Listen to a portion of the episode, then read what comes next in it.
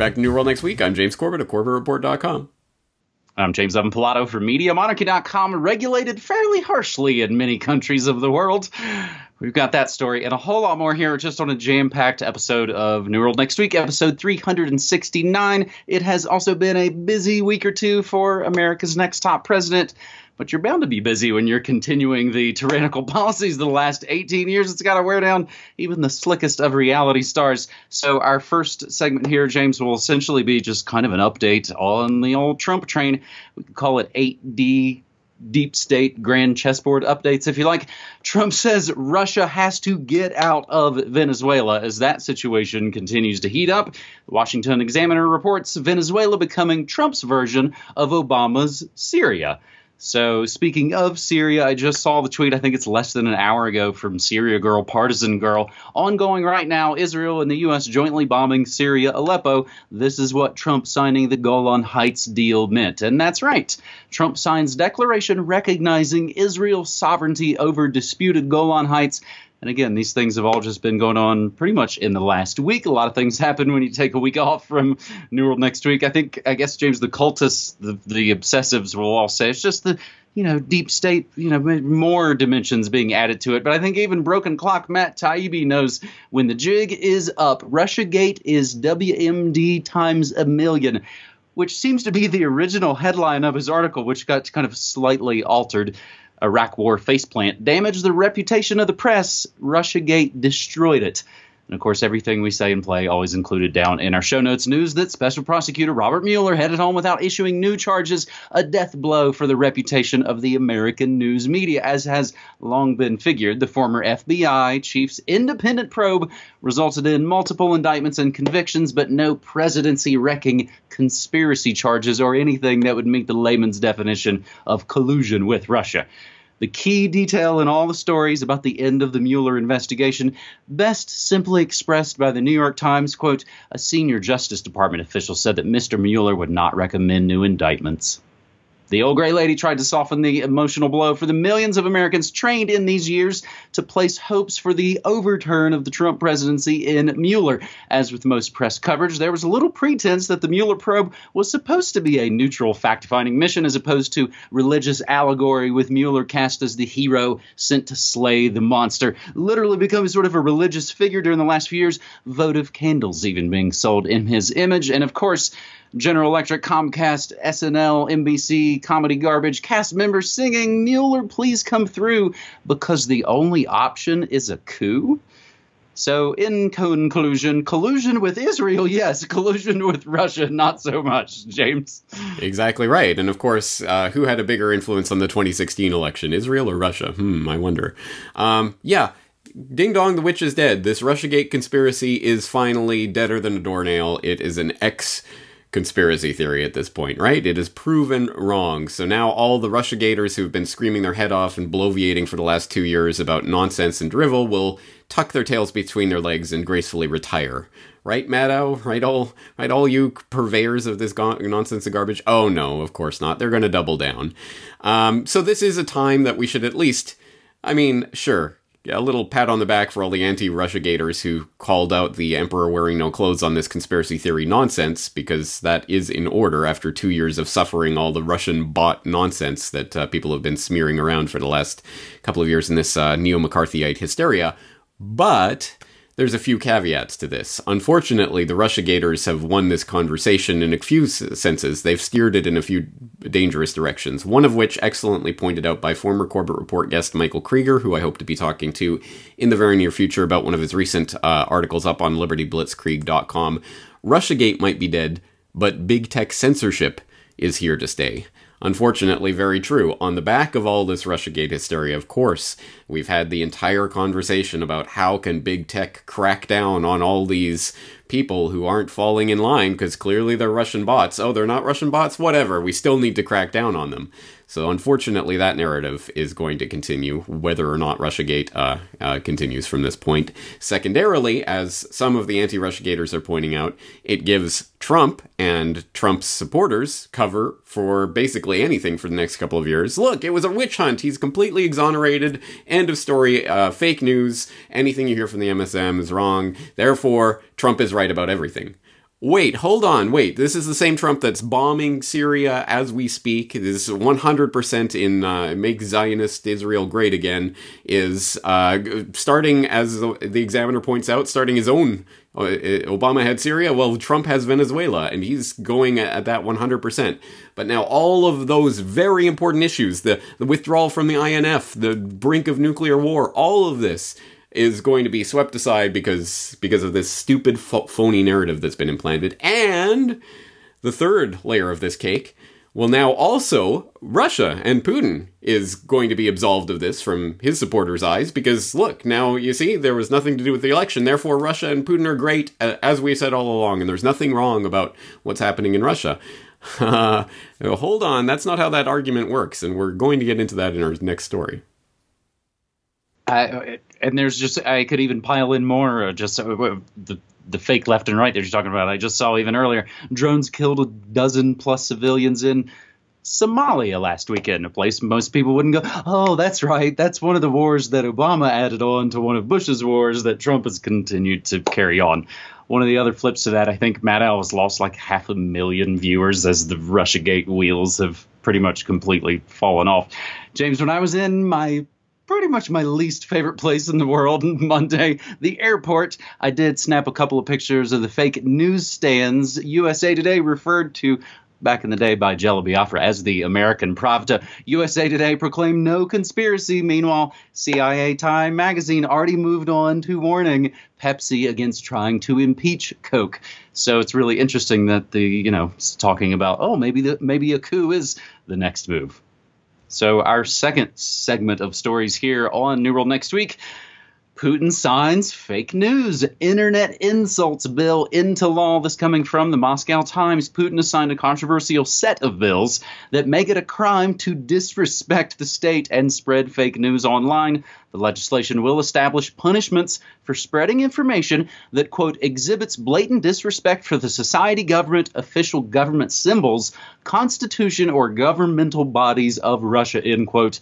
Online news outlets and users that spread fake news will face fines of up to half a million rubles, that's 22, 23,000 in US fiat dollars for repeat offenses, insulting state symbols and the authorities, including, of course, Mr. Putin will carry a fine of up to 300,000 rubles and 15 days in jail for repeat offenses. The Kremlin, however, denied this legislation amounts to censorship, hilariously pointing out that, quote, this fear of fake news, insulting, and so on is regulated fairly harshly in many countries of the world, including Europe. It is therefore, of course, necessary to do it in our country too, end quote, Kremlin spokesman said. So, James, I guess like all those evil Nazis who ran the eugenics ops, they all seem to say, you, you all right? I learned it by watching you.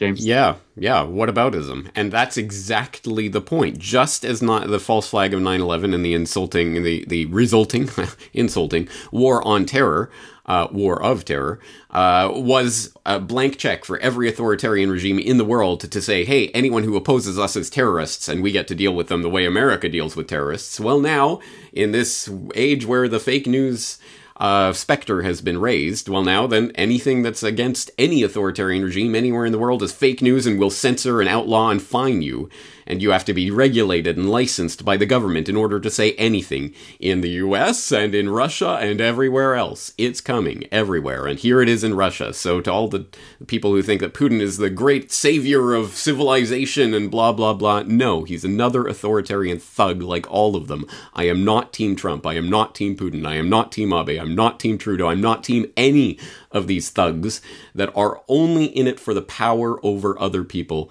And uh, they're bloodthirsty tyrants, as far as I'm concerned. And I do not bow down or supplicate to any of them. They all are authoritarian regimes that will do anything in their power to stop opposition and stop people speaking freely. And here's another example of it we've got a whole you know sexy batch of them still still popping up here in the states. They get on the covers of vanity fair and such because they all are vying to to grab that crown to be the new authoritarian with the shiny happy smiling face. James i think a interesting related one to this second story. Facebook axios and nbc paid a guy named ed sussman to whitewash Wikipedia pages, essentially becoming just a non-stop Wikipedia sort of. There's a whole world of you can argue and the talk and the discussion pages about what becomes, you know, part of the, the bastion of truthiness. And of course, there are folks out there being paid by news agencies to help cover up their own misdoings, like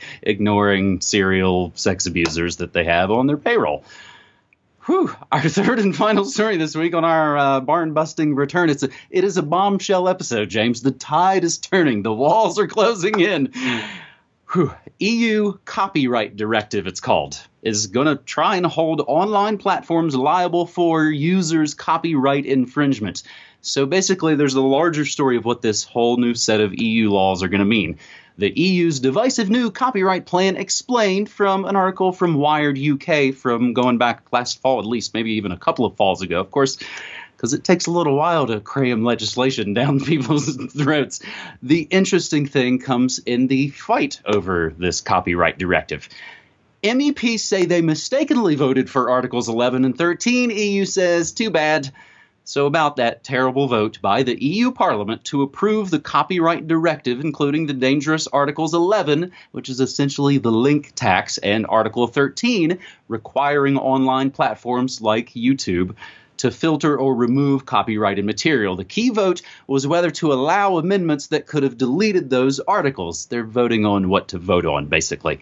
It failed by five votes, 317 to 312 Soon after the vote was finalized, a few of the MEPs, members of European Parliament, who voted against the plan for amendments said they voted incorrectly and meant to vote for the amendments in order to get rid of Articles 11 and 13. Apparently, someone changed the vote order, which threw them off. Quote, What happened was that in the middle of a sitting meeting, it was decided to make an adjustment in the order of voting in itself.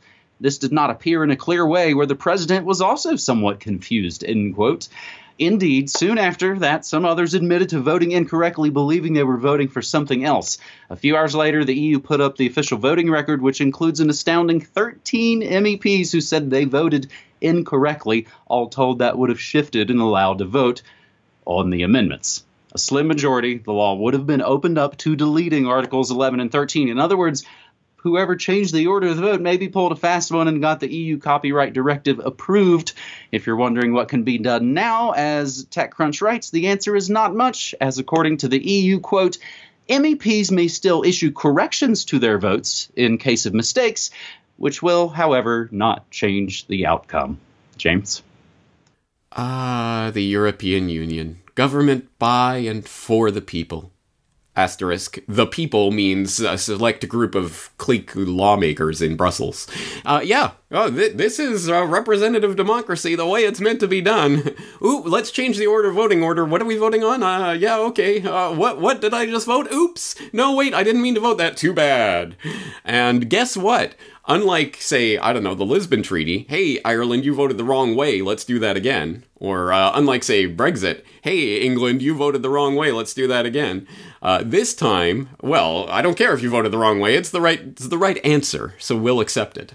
Um, this is exactly how the game works. It is a game. Um, anyone who believes in this charade is doesn't have two brain cells to rub together by this point. Uh, on the more substantive point of Article 13 and what it is, uh, obviously we'll throw in some links to some material that goes through it in a brief nutshell, but Article 11 and Article 13 being about copyright, being about the link tax, which we've talked about before on the program, so we'll throw in a flashback to that on New World next week. But long story short, um, I'm not. I don't think this is the final nail in the coffin. This is part of a process and a procedure, and now all the individual member states of the EU have to implement it in their own laws in their own countries, and they'll enforce it differently, and there will be different ways of uh, interpreting these laws. So it's not like this is the be all and end all, but it is another link in the chain.